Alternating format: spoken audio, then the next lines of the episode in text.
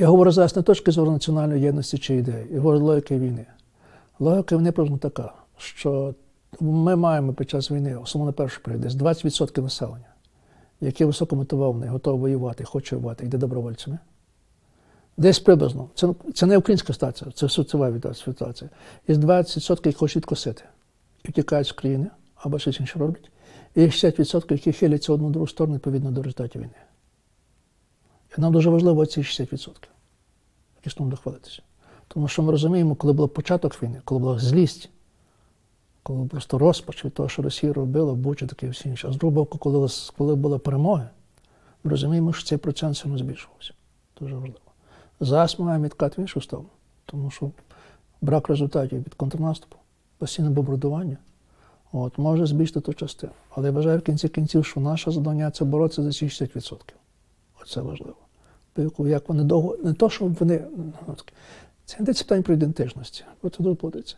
Це питання, як довго вони зможуть витримати тягар війни. Оце ключове питання.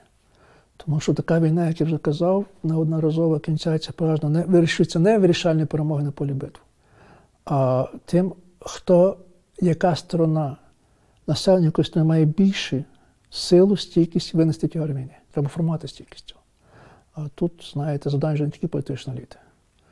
Це завдання і масмедіальне, і психо, психотерапевтів, всі інші, як розмовляти, священників, знаєте, це дуже важливо. Треба перформити наративи наші, як ми розмовляємо з суспільством. Мені наша ситуація, яка зараз влада розмовляє із країною, з суспільством, трохи нагадує ситуацію на Майдані, в Рамайдані. Там були три лідери, які говорили з дітьми, з людьми на Майдані, як з дітьми. Стали всякі байки, заспокоїли, такі всі інші. Хоча на люди були цілком освічені, розумні, зрозуміли, що насправді робиться. Дуже важливо. Тому мені дуже важливо, щоб влада перестала говорити з, нашим, з нами іншими мовами. Не тою, якою вони говорили дотепер. Це важливо було, ця мова вже нагодиться. Оце дуже важливо. Тобто маємо пророститися, знову ж таки, на рейки сталої війни. Стал не означає багато системні, системних імінників, всі інші, про які я говорив, а також і, і зміна самого наративу. Як ми працюємо, маємо говорити, маємо думати, думати про себе. Найбільше я хочу помилятися.